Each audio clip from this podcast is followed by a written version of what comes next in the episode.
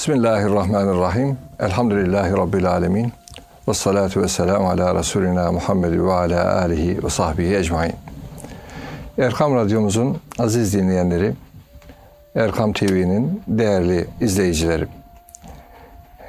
İslam ve Hayat programına tekrar hoş geldiniz. Muhterem Nurettin Yıldız hocamla her hafta sizlerle buluşuyoruz. Geçtiğimiz program merhum hocamız, üstadımız Muhammed Emin Saraç Hoca Efendi ile ilgili bir başlangıç yapmıştık. Aynı konuya devam edeceğiz.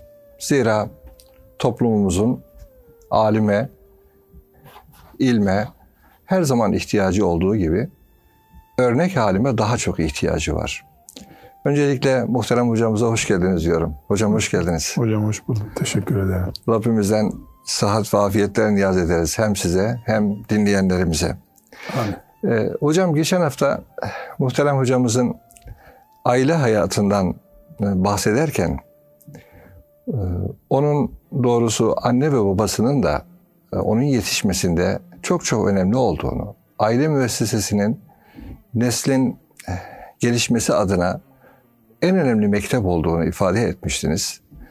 Doğrusu küçük yaşlarda o hafızlığı yaptıktan sonra onları e, anne baba olarak e, evlatlarının ciğerparelerini İstanbul'a gönderiş bir sahneleri var. E, doğrusu e, o hatıra çok e, hem tatlı hem de hüzünlü bir hatıra. Onu sizden dinleyebilir miyiz üstadım? Bismillahirrahmanirrahim. Hocamı Tokat Erbaa'da iken o tatildeyken e, bir arkadaş grubuyla ziyarete gittik. Köyünde ziyaret ettik. Allah ona rahmet eylesin. Bizi e, babasının evinin ayrıntılarıyla tanıştırdı.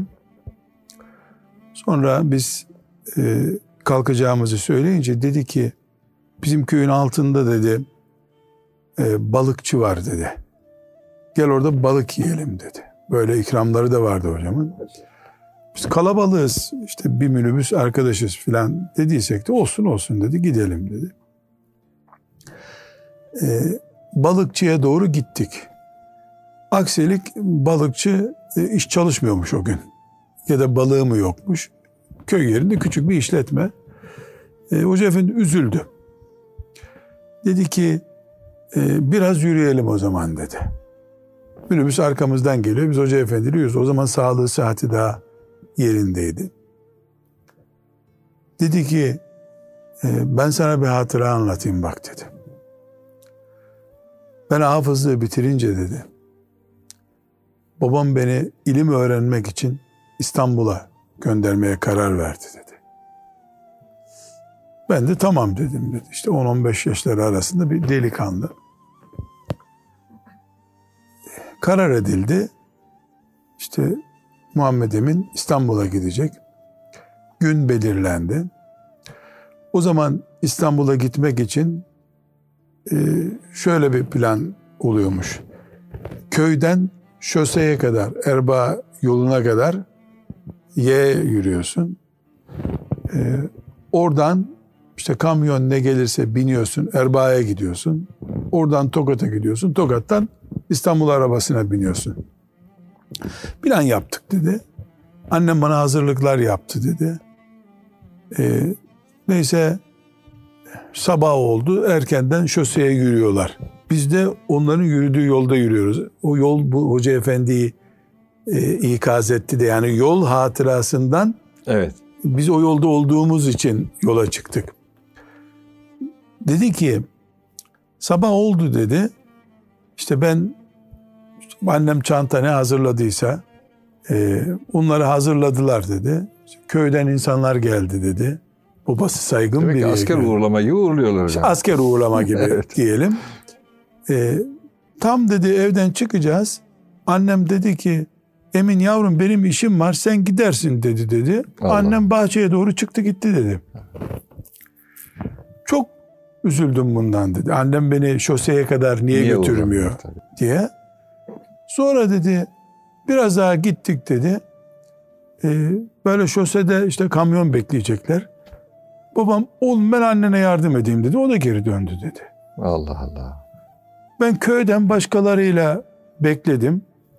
Ee, sonra geldim işte burada. Yani köylü var ama anne baba yok. Anne baba yok. evet. Ee, neyse ben kamyona bindim sonunda. İşte kamyona bindim ama dedi.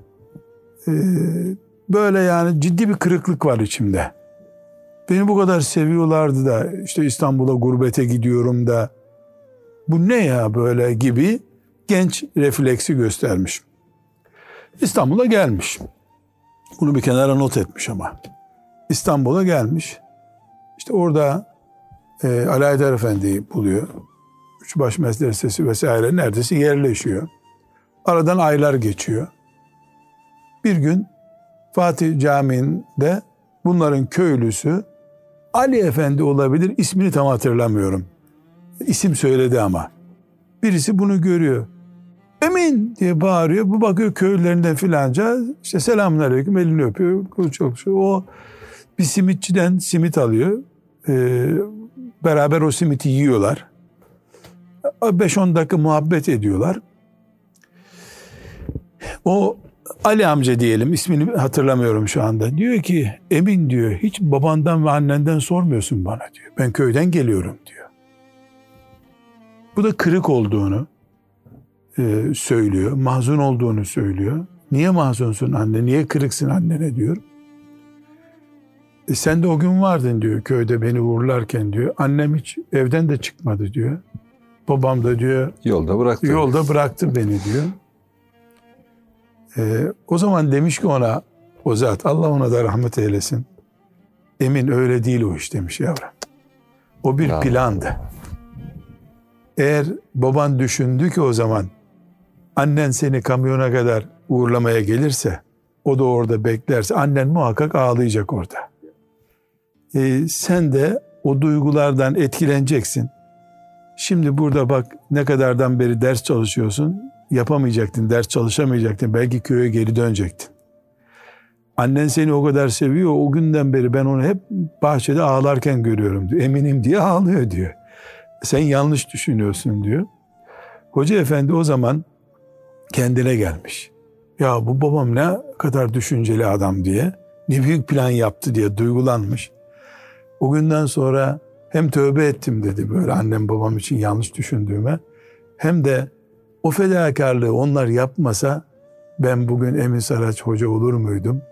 İşte insanlara Ebu Davud okutur muydum? Onu çok düşündüm. Düşünüyorum, hala düşünüyorum.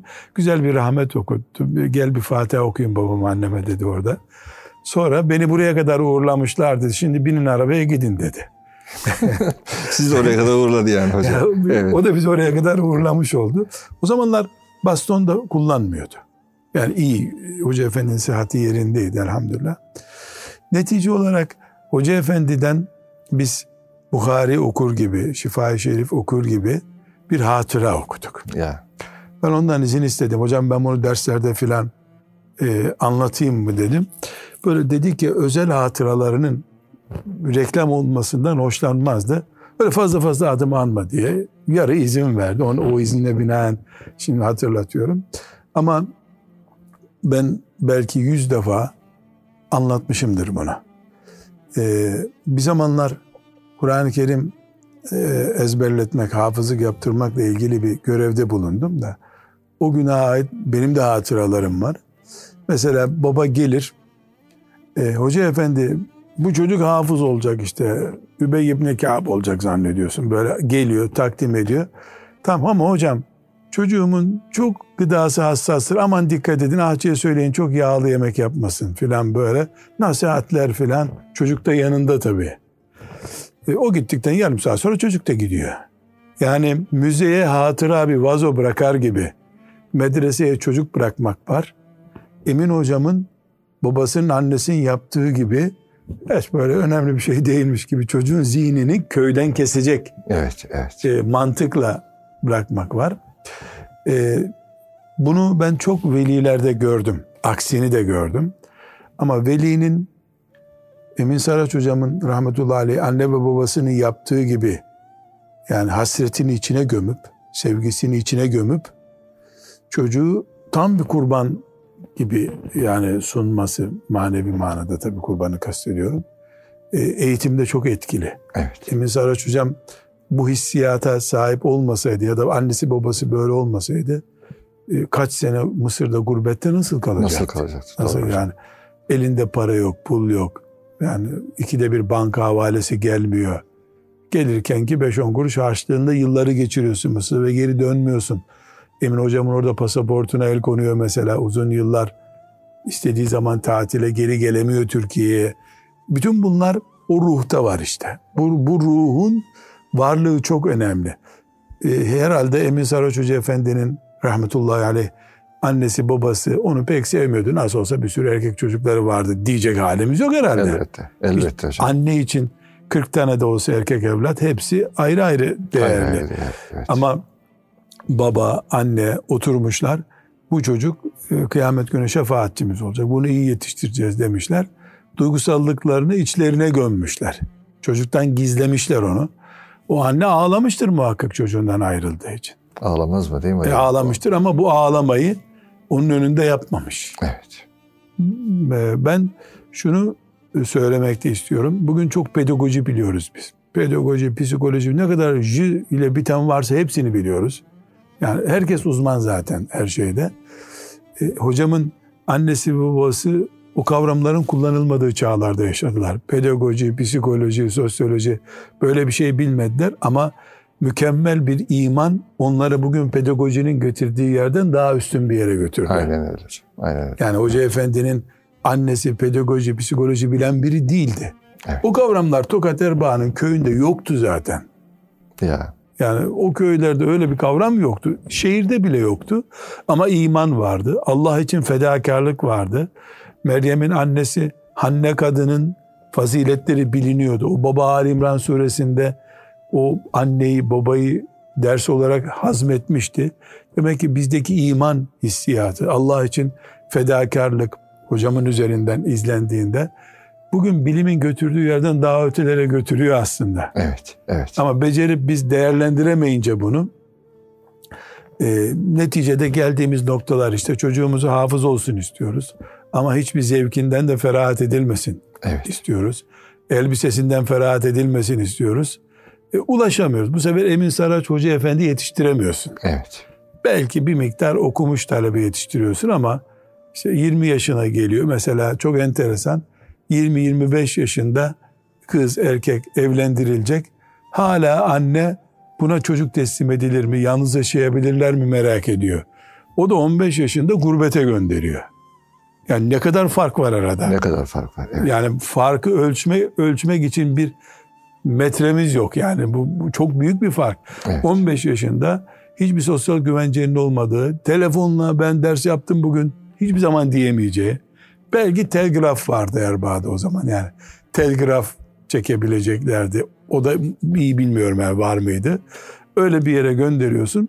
Ama senin çocuğunun cebinde cep telefonu, sen de cep telefonu, her bankadan her an alışveriş yap. Cep telefonundan yemek getirtirebileceği bir zamanda çocuğu bir yere gönderemiyorsun. Evden de ayıramıyorsun üstelik. Evet. Evet. Yani elhamdülillah hocamız bu konuda müthiş bir örnek. Hocam e, doğrusu tarihte rehle denilen ilim yolculukları hep ola gelmiş. Büyük alimler de genelde mutlaka daha iyi bir alimin yanına gitme adına böylesi gurbetler yaşamışlar. Sanki biraz gurbet bir yönüyle anne babada bir acı, bir hüzün oluştursa da e, çocukta e, ilim talibinde bir özgüven, bir e, ne bileyim daha az me- memleketinden uzakta, memleket meşgalelerinden uzakta ilme teksif olmada da bir önemli bir yönü var gibi sanki. Kesinlikle. Kesinlikle. Ama şimdi biz sevgili izleyenlerimizi yanlış yönlendirmeyelim. Yani 14 yaşında bir çocuğu tamam bugünden itibaren e, gurbete gönderelim diye bu bu böyle bir günde oluşmaz bu. Bu maya yani çocuğun ikinci yaşından, üçüncü yaşından itibaren kademeli kademeli verilecek. Yoksa 10 yaşında birden çocuğu gurbete gönderirsen çocuk kalp riskinden gider yani. Anne baba da ona dayanamaz. Çocuk da- yani bu bir eğitim türü. Evet. Bu eğitimi de en güzel örneği ben vereyim. Mesela 8 yaşında babasıyla 3-4 kere sabah namazına gitmesi de o gurbete hazırlığın bir çeşidi. Evet. Evet. Hatta e, değerli izleyenlerimize ben örnek olsun diye söylüyorum. Bilimsel bir tavsiye olarak değil. Mesela evimizin mahremiyet konuları, takva konularındaki dikkat düzeyini koruyabilen bir teyzemiz varsa 5-6 yaşlarından itibaren çocuklarımızı senede bir gün iki gün bizim olmadığımız bir ortamda onlara misafirliğe göndermek lazım. Gurbete alışsın çocuk. Evet. Yani gurbet askere giderken başlarsa askerde cinnet geçirir. Psikiyatrik vaka olarak geri gelir çocuk. Yani sürekli anne babanın şemsiyesi altında kalmak büyümemek anlamına gelebiliyor. Açılamamak evet. anlamına geliyor. Hep aynı sokağı görmek, hep aynı evi görmek bir çeşit işkence çocuk için. Hayat çok geniş. Evet. Yani yarın uzaya çıkabilecek insan bugün bir şehirden öbür şehire çıkabilmeli. Yani şehrini terk etmemiş birisi dünyayı nasıl terk edip uzaya gidecek? Değil hocam. Yani fedakarlık çeşitlerinden biri de mal vermektir. Doğru. Doğru. Fedakarlık çeşitlerinden biri beslediğin hayvanı kurban bayramında kesmektir. Doğru. Doğru bunlar. Ama bir fedakarlık çeşidi de sevdiğinden bir süreliğine de olsa ayrılabilmektir. Evet. Aksi takdirde şehitlik lafta kalır. Canından ayrılamazsın. Allah için vermek sadece cepten çıkanlardan olur. Yani canından, bedeninden ferahat edemezsin. Evet. Yani çok fazla keyfe düşkün e, yetiştirilmenin sıkıntıları bunlar. Allah hocamıza rahmet etsin.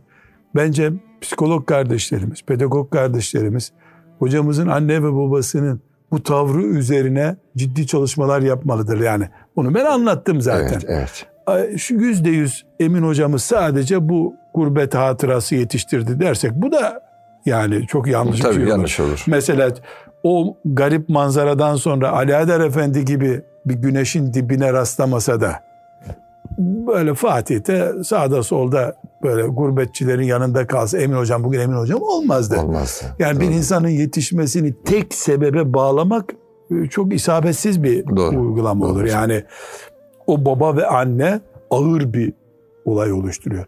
Geliyor Fatih'te bir güneşin dibinde duruyor. Güneş gibi bir adama rastlıyor. O ağır bir şey. Evet onu ifsad edecek işte interneti bilmem neydi öyle bir ortam yok. E, neticede evet çok ciddi bir İslami atmosfer de yok. Ama Osmanlı'nın raihası hala devam ediyor Fatih'te. Doğru. Fatih Camii'nin o bereketli manzarası hala devam ediyor. Evet. Bunlar toplamından Emin Saraç çıkıyor. çıkıyor. Evet. Hem Muhammed hem Emin hem Sıraç yani, Değil mi hocam? Yani, İsimleri de tecelli etmiş hocalar. evet. hocam e, bir ara Emin hocam bir söz söyledi. Ben onu doğrusu e, zaman zaman hatırlıyorum ve hatta naklediyorum. Dedi ki bakın çocuklar dedi. O bazen öyle derdi. Bakın çocuklar.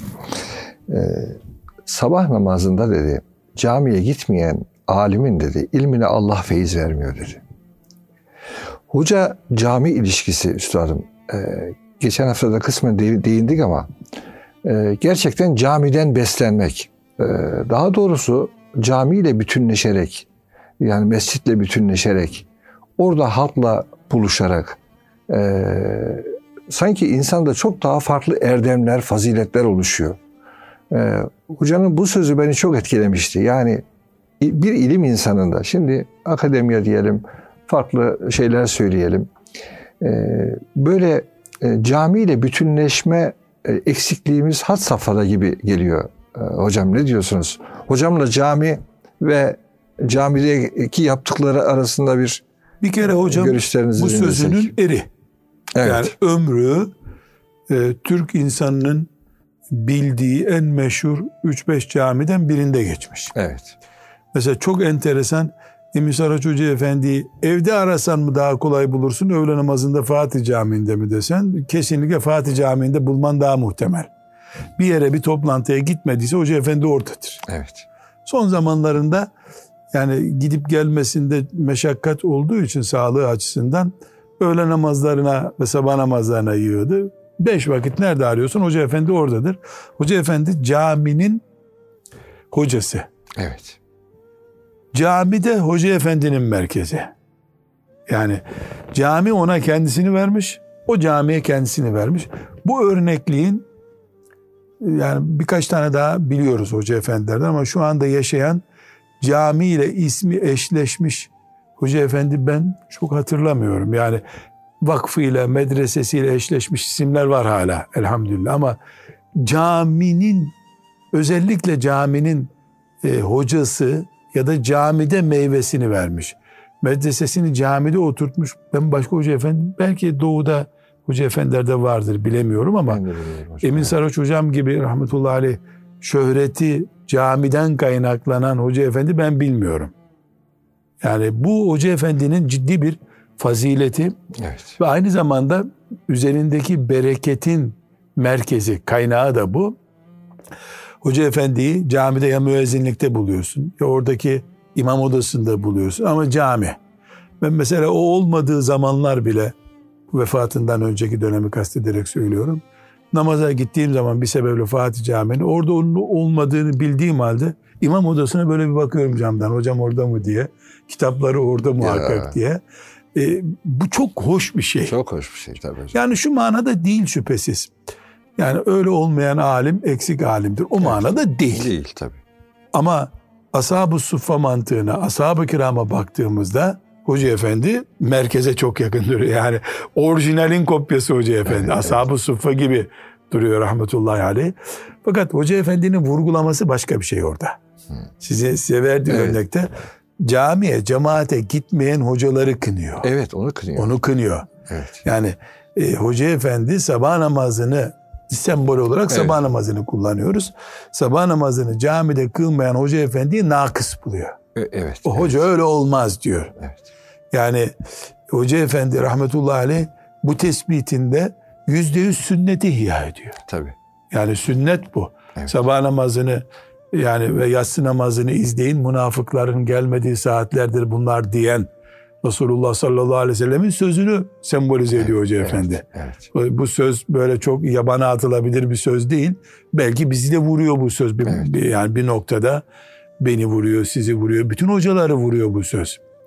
Ee, akşam işte gece ikiye kadar çalışma yaptığı için, tezine çalıştığı için sabah namazına gidemeyen, camiye gidemeyen diyelim, kalkamayan demeyelim.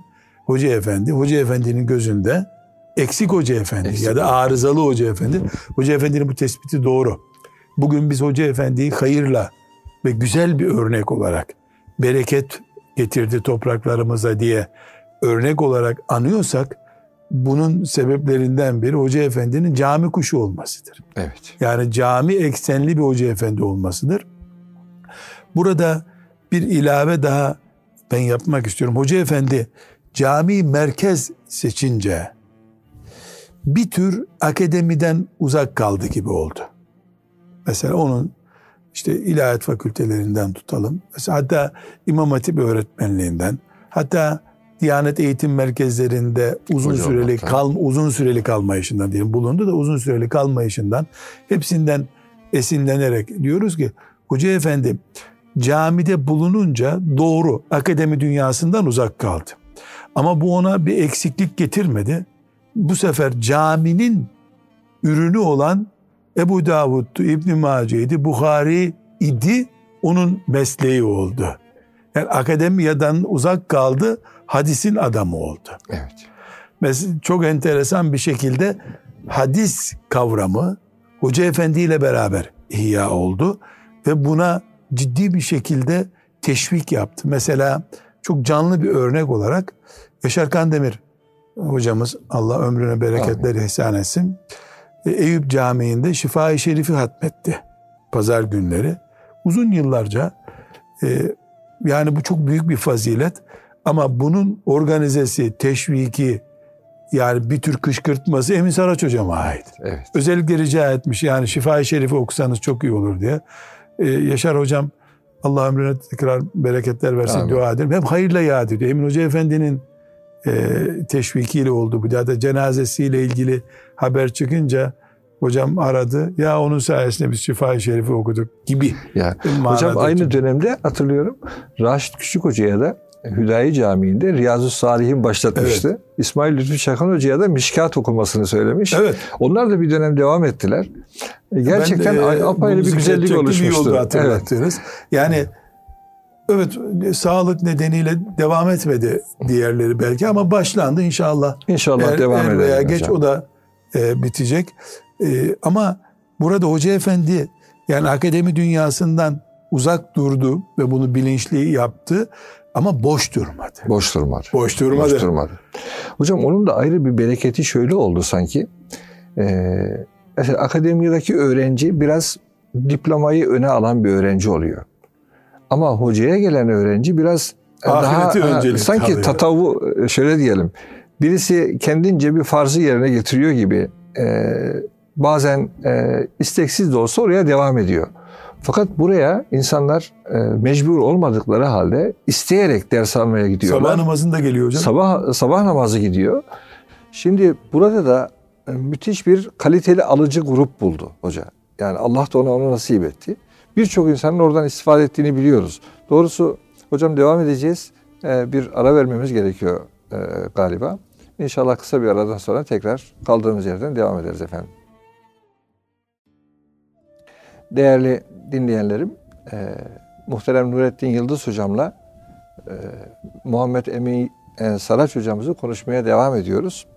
Yani hocam, e, muhterem hocamızın doğrusu böyle bir kervansaray gibi nereden bir e, misafir alim gelse, e, bir arif gelse, bir hocayı bulur, e, hoca onun yanında olur, onu misafir eder, dolaştırır.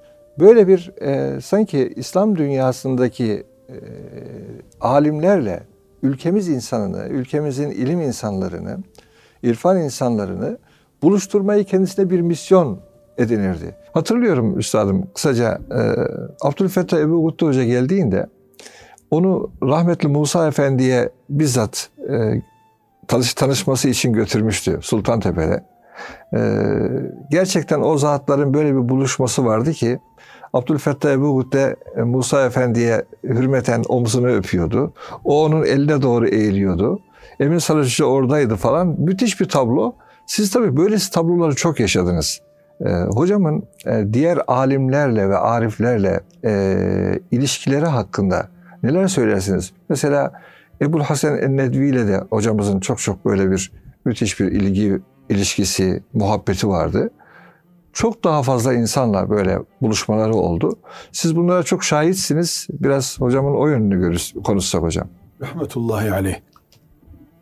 Şimdi bir defa hocamız İslam diye bir çatısı var. Onun altında tasavvuftu, vakıftı, fıkıhçıydı. Hepsi o çatının altında duruyor Hoca Efendi'de. Evet, evet. Mesela şöyle değil. Şimdi bakınız Hoca Efendi e, bir tarikatın halifesi değil mesela. Doğru. Ama Musa Efendi ile bağlantısı var. Zahid Sami Efendi. İle bağlantısı var. Zahid Kevser'in mesai arkadaşı gibi. Öbür taraftan Mehmet Zahid Kotku'nun rahmetullahi aleyh mesai arkadaşı gibi. Evet. Yani hadisçiydi, fıkıhçıydı, tasavvuf ehliydi, siyaset adamıydı. Hoca Efendi İslam bundan bir şey alıyor mu? İslam çatısı altında mı? Ölçüsü bu Hoca Efendi. Evet. Bu çok ciddi bir ölçü. Çok ciddi bir ölçü. Evet Ve hocam. bu Hoca Efendi mesela filan yerde bir alim var. Kilis'te bir alim var. Trabzon'da filan alim var. Hoca Efendi'nin ansiklopedisinde var bu. Hard diskinde var. Mesela Trabzonlu biri geldiğinde dersimize sen orada filancayı tanıyor musun? Mesela filanca alimi. İşte o Dursun Efendi'yi biliyor musun? Nurattin Hoca sizin oraya yakın mıydı bu? Böyle bir şey gibi yani bir Google haritası gibi Hoca Efendi ama alimlerle ilgili. Allah Allah. Yani böyle bir enteresan e, yapısı var. Ben Hoca Efendi'yi e, sene her hafta hemen hemen bir arada durduk. Sonra da işte hürmetimizin yettiği kadar e, Hoca Efendi'yi hep yanında olmaya çalıştım. Hoca Efendi'den ne aldım diye özetlesem evet Bukhari'den bir icazet aldım ama bu fiziki bir şey. Bir de Hoca Efendi'den aldığım bir ruh var. O nedir? Mesela hiç unutmuyorum. 90'lı ee, yıllardan bir tanesinde e, baktım bizim ev telefonu çaldı. Nadiren Hoca Efendi telefon etti. Nurattin dedi e, ben dedi sonradan öğrendim dedi. Yusuf Karadavi geliyor dedi. Allah Allah. Ee, Fatih'te bir otel ismi verdi. Orada kalacak dedi. Çok da durmayacak dedi. Senin hafızlık talebelerin var. Her zaman nasip olmaz. Gelsin elini öpsünler dedi. Yani bu emin ol bir turizm şirketinin kafası bu yani. Onu bağlantı kuracak, ona bilet satacak filan. Ben de o gün hafızlık yapan, e, çoğu şimdi böyle üstte makamlarda olan, e, hatta bir tanesi de sizde görevli olan hafızları topladım. Gelin dedim. Bunları bir minibüse doldurdum. Fatih'e getirdim. E, çok da böyle oturmak nasip olmadı Karadavi. Ben daha önce Karadavi Hoca Efendi ile Mekke'de oturup kalkmıştım ya daha doğrusu elini öpmüştüm diyelim. Oturup kalkma biraz Evet. yanlış ifade oldu. Estağfurullah. Ee, orada mesela elini öptüler. Ee, bir kısmı fotoğraf çektirdi. O gün de fotoğraf nadiren yapılabilen bir iş. Çok müthiş bir şey. Bir daha ya nasip yani Karadavi'yi Ya, nerede hocam, bulacaksın? Tabii, tabii hocam. Hoca Efendi'nin bu huyu çok, bu ahlakı çok farklıydı. Tabii bir ara Abdülfettah Ebu Kutu Hoca'yı buraya hoca getirdi üstadım. Yani bizim İlam Araştırma Merkezi'ne. Dedi ki orada madem talebeleriniz var dedi. Hocayı görsünler dedi. Bir hoca görsünler dedi. Böyle. Her yerde böyle Evet, ama. evet. ilim adamı ve ilim adamına hizmet edecek kişilik sahipleri Hoca Efendi'nin listesinde. Evet. Ve onu onunla onu onunla buluşturuyor Hoca Efendi.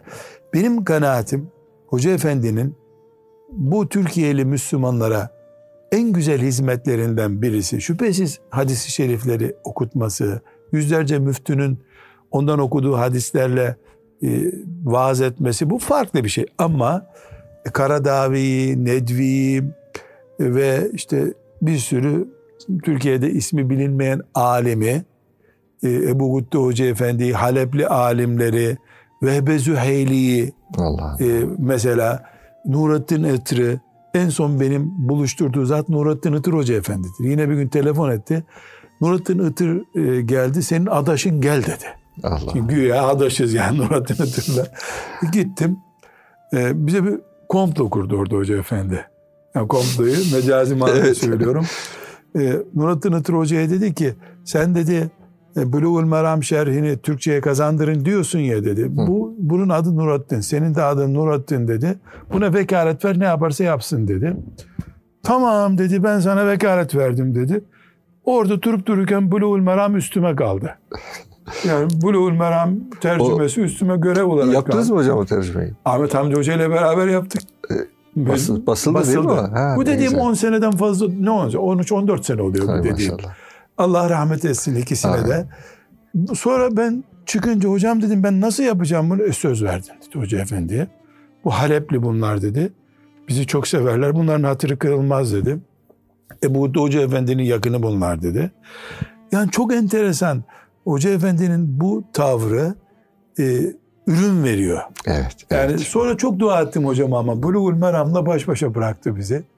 Ee, bir sene sürdü o uğraşmamız bizim. Ahmet Hamdi Hoca Allah razı olsun yoğun çalıştı. Netice olarak Hoca Efendi Türkiye'ye bir alim geliyor. Türkiye'deki alimlerle, talebelerle onu buluşturuyor. Buradan birisi Mısır'a gideceği zaman şu filan yere git diyor. Filanca yere oturdu. Mesela e, Türkiye'de Mekke'de okuduğumuz zamanlar e, bir ilk tatile geldiğimde Hoca Efendi'ye bir oradan bir emanet bir şey getirmiştim. Gittim. Sen soruyor Ebu Sünni Hoca'yı ziyaret ettin mi dedi. Allah. Allah Allah ben Ebu Sünni'yi görmemiştim. Çünkü biz dil bölümündeydik o zaman. Ebu Sünni Hoca Efendi doktora talebelerine fıkıh okutuyormuş. Hocam görmedim. Olmadı dedi. Olmadı dedi. Umreden sonraki en önemli işindi o dedi. Allah Allah. Şimdi bir daha gittiğinde muhakkak Ebu Sünni Hoca'yı gör. Fıkıh adamı gör dedi. Fıkıh adamı gör dedi. Sonra onu yaptım ben. Gittim. Hocam yani şu e, talebenin gönlüne e, böyle bir sıhhatli bir e, network kurmak öyle diyelim bir bir ağ oluşturmak. E, bu noktada alimlerin e, ziyaretini önemsemek e, bu büyük bir şey hocam üsta- üstadım. Yani fakir zaman zaman ziyaret feyzi diyorum. Bugün bir alimi ziyaretin çok önemli bir şey olduğunu, talebelerimizin onunla buluşmasının onlar adına çok önemli bir e, hatıra, hatıradan da öte sürekli besleyecekleri bir kaynak olduğunu çok hissedemiyoruz. Kesinlikle. Kesinlikle haklısınız hocam. Tabii şimdi burada e, arkadaşlarıyla Nescafe içmeye alışmış talebeler e, Nescafe içmek için bir alemi ziyarete gidiyorlarsa siz bunu kastetmiyorsunuz herhalde. Elbette onu Yani kastetmiyoruz. önünde diz çöküp mimik hareketlerini bile kontrol edeceğin Ya. bir alemi kastediyorsun. Önce bunu tahsiye edelim yani. Doğru. beraber dondurma yemeye gittiğimiz kimse değil yani. Evet, evet. O, o kimse değil. E, Ben bir hatıra o zaman kendimden Memnun nakledeyim. oluruz hocam. Buyurun. Benim unuttuğum bir hatıra. Ee, babamın e, aşağı yukarı 65-70 senelik hatıratı var. Günlük yazıyor. Babanız yazıyor. Babam Osmanlıca yazısıyla Aa. hala yazıyor. Hocam o bir tarih olur yani hakikaten. Ee, onu benim oğluma yavaş yavaş bazı yılları vermiş. Oğlum Osmanlıca okuyor zevk alsın diye. Yazısı da güzel babamın. Aşık Kutlu Hoca Efendi'den yazı öğrenmiş. Ee, bir gün oğlum dedi ki baba dedi enteresan bir şey rastladım ben dedi dedemin hatıratında. Ne rastladın dedim. 1969 veya 70'e ait bir hatıra. Benim 9-10 yaşında olduğum bir hatıra. Mehmet Rüştü Aşık Kutlu Hoca Efendi, babamın hafızlık ve kıraat hocası İstanbul'a gelmiş. Ee, İstanbul, bu babamın hatıratında yazıyor. Ee, babamın Hayırseverler Kur'an kursu diye bir medresesi var. 700-800 metre veya en fazla bir kilometre ötede de Yeşil Cami Kur'an kursu diye bir medrese var. Yeşil Cami'nin başında Abdullah Usta Osmanoğlu diye bir hoca efendi Allah rahmet Allah eylesin rahmet vefat eylesin. etti. Aynı tarihte babamla beraber babam Hilmi Yıldız Hayırseverler Cami Medresesi'ni kurmuş cami. O da Yeşil Cami Medresesi'ni kurmuş. İkisi de Aşık Kutlu'dan kıraat okumuşlar. İkisi de Aşık Kutlu'nun talebeleri. Şimdi İstanbul'a ziyarete gelmiş. Bu ziyarete geldiğinde önce babama uğramış. Talebesini ziyaret etmiş. Ben o manzarayı hatırlamıyorum. Yani ama babamın hatıratından okuyoruz. Sonra e, bir Renault station taksiyle e, ziyarete gelmişler. Taksinin önü arkası dolu. Hoca efendi öne oturtmuşlar. Arkada da dört kişi var. Şoförle beraber altı kişiler daracık bir arabada. E, tam kapıda uğurlarken ben de orada bekliyormuşum. E, Hoca efendi demiş ki Hafız ilmi demiş. Bizi Yeşil Camii'ye tarif et demiş. E, o da babam da demiş ki hatıratta babam yazıyor. Hoca efendi demiş. Buradan nasıl tarif edeyim size? Bu çocuğu alın bu sizi götürsün demiş. Allah Allah. Ben de tabii oyun alanlarımız olduğu için aslında böyle o zamanlar Bayrampaşa'da bu olay. Bayrampaşa böyle binaları şimdiki gibi olan bir yerdi. Elle göstersen orada Yeşil Cami yani öyle görünüyor. 3-4 sokak atlıyorsun gidiyorsun. Şimdi görünmüyor ama. Yüksek binalar oldu şimdi. Aralarında bir kilometre mesafe yok çünkü iki caminin. Böyle sıçrayarak gidilebilecek bir yer. Ha öyle olur demiş. Bir bakmışlar yer yok. Hoca efendi bunu siz dizinizin dibine oturtun bu sizi götürür demiş. Hoca efendi beni böyle koltuğun önüne oturtmuş dizinin dibine oturmuşum ben. Küçücük bir taksi. Ben o olayı hatırlamıyorum. Babam notuna yazmış ki Nurattin hafız oldu ama Allah dostu bir alemin dizine dizi değsin diye bu hileyi yaptım diye Allah. Allah. Ama ne güzel bir şey işte Yani üstadım. çok hoş. Çok hoş. Yani alemden ben ne kadar dizi dizime fayda etti onu bilmiyorum ama e, şimdi öyle bir şey olsa o dizini öperdim hoca efendinin. Hocam e, belki siz o gün onun dizini öpmediniz ama onun size merhametli bakışları oldu. Kim bilir size gıyabınızda nasıl bir dua etti yani bilemiyorum. O, o sahnede oldu. Öyle. Evinde hoca efendiyi Trabzon'da ziyaret ettiğimizde e, Allah rahmet etsin. Amin. Babam e, işte hafızlıkta şu noktada dedi. Ben 7-8 yaşlarındayım. E, o zaman bir aşırı oku yavrum dedi bana. Ben okumadım. Çünkü babam giderken şiddetli uyarmıştı. Dünyanın en büyük hafızı alemi falan. Onun önünde Kur'an okuyup ne rezil olacağım gibi geçti içimden. E o zaman bir Fatiha oku yavrum dedi. Fatiha'yı da okumadım. Okuyamadım daha doğrusu. Allah. Yani dilim tutuldu. Döndü babama dedi ki hafız ilmi dedi. E bu çocuğa sen çok e, baskı yapmışsın. Onun için bak burada çekindi okumaktan dedi. Allah Allah. E bu yani 8 yaşında bir çocuğun yanında e, aspirin gibi bir söz. Yani Tabii. çok çok güzel. O sahneyi hatırlıyorum Evet, mesela. O evet. benim için çok duygusal bir sahneydi. Allah rahmet eylesin. Yani o dediğiniz ya hocaların Evet. yanında temas, hocaların birbirleriyle teması da çok, Çok çok önemli. önemli hocam. Evet. Emin hocam da hocaların da birbiriyle teması var.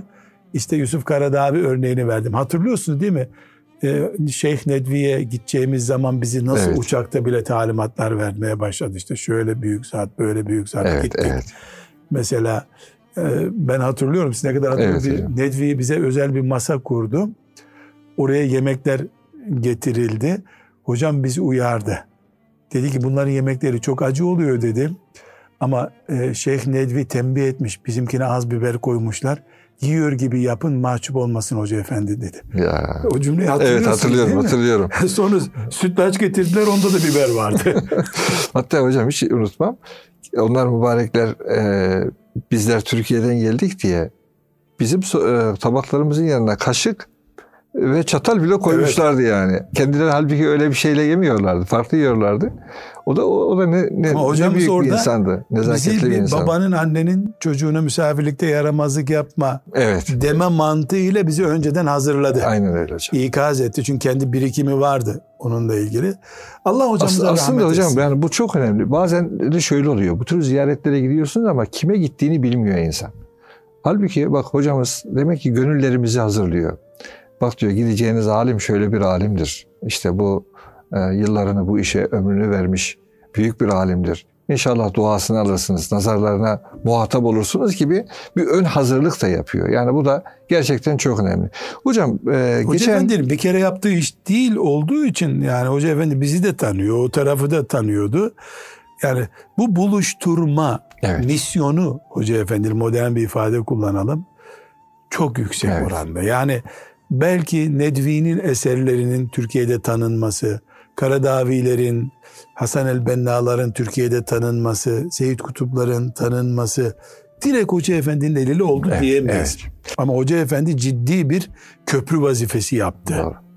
Hocam bir şey e, geçen e, yine e, bir röportajda hocaya sormuşlar. Hocamın oradaki bir cevabı var. Buradan okumak isterim. Beni çok etkiledi doğrusu. Yani onun gözünde ve gönlünde üzerini çizdiği e, hemen kolayca çiziverdiği alim yok sanki yani. Herkesi sahiplenmeye çalışıyor. Bakınız sormuşlar. Efendim malumunuz Mevdudi, Seyyid Kutup, Muhammed Hamidullah gibi değerlerimize mezhepsiz yaftası asan kimseler var. Siz bu iftiralar, sizce bu iftiraların sebebi nedir? Şimdi hakikaten var. Türkiye'de de var. Diyor ki onların hedef ve gayelerini bilmeyen kimseler onu söylerler. Onlar birer fakir insanlar değil. Bunlar İslam mücahidi. İslam'ın hizmetinde bulunan kimseler.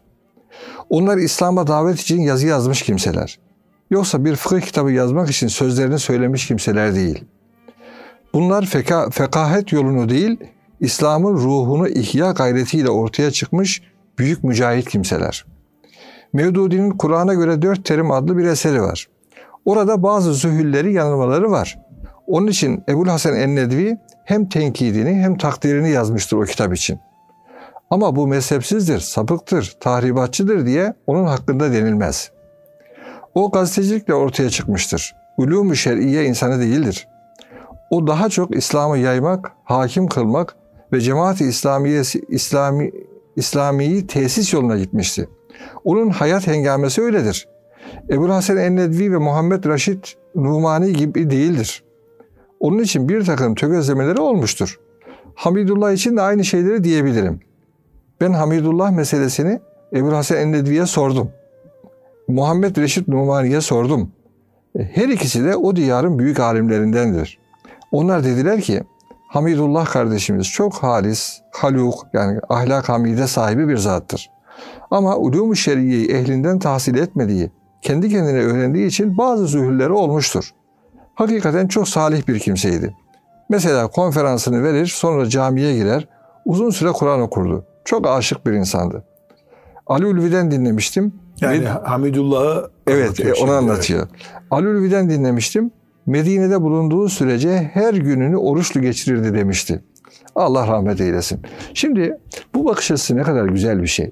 Hocam insanı dışlamadan maal- maalesef bugün Ama dedik ki şemsiyesi İslam. gerçekten şemsiyesi İslam. şemsiyesi İslam. Şerh-i sadır böyle bir şey üstadım. Yani İslam'a faydası dokunmuşsa buyurduğunuz gibi nasıl içine alıyor hoca? Ama burada çok önemli bir ilave yapayım bu anlamda. Hoca Buyurun. efendi tam manasıyla Hanefidir. evet. Hanefi yani bu sözleri söyleyen biri mezhebi olmamakla itham edilen birisi değil. Kesinlikle Yani. tabii.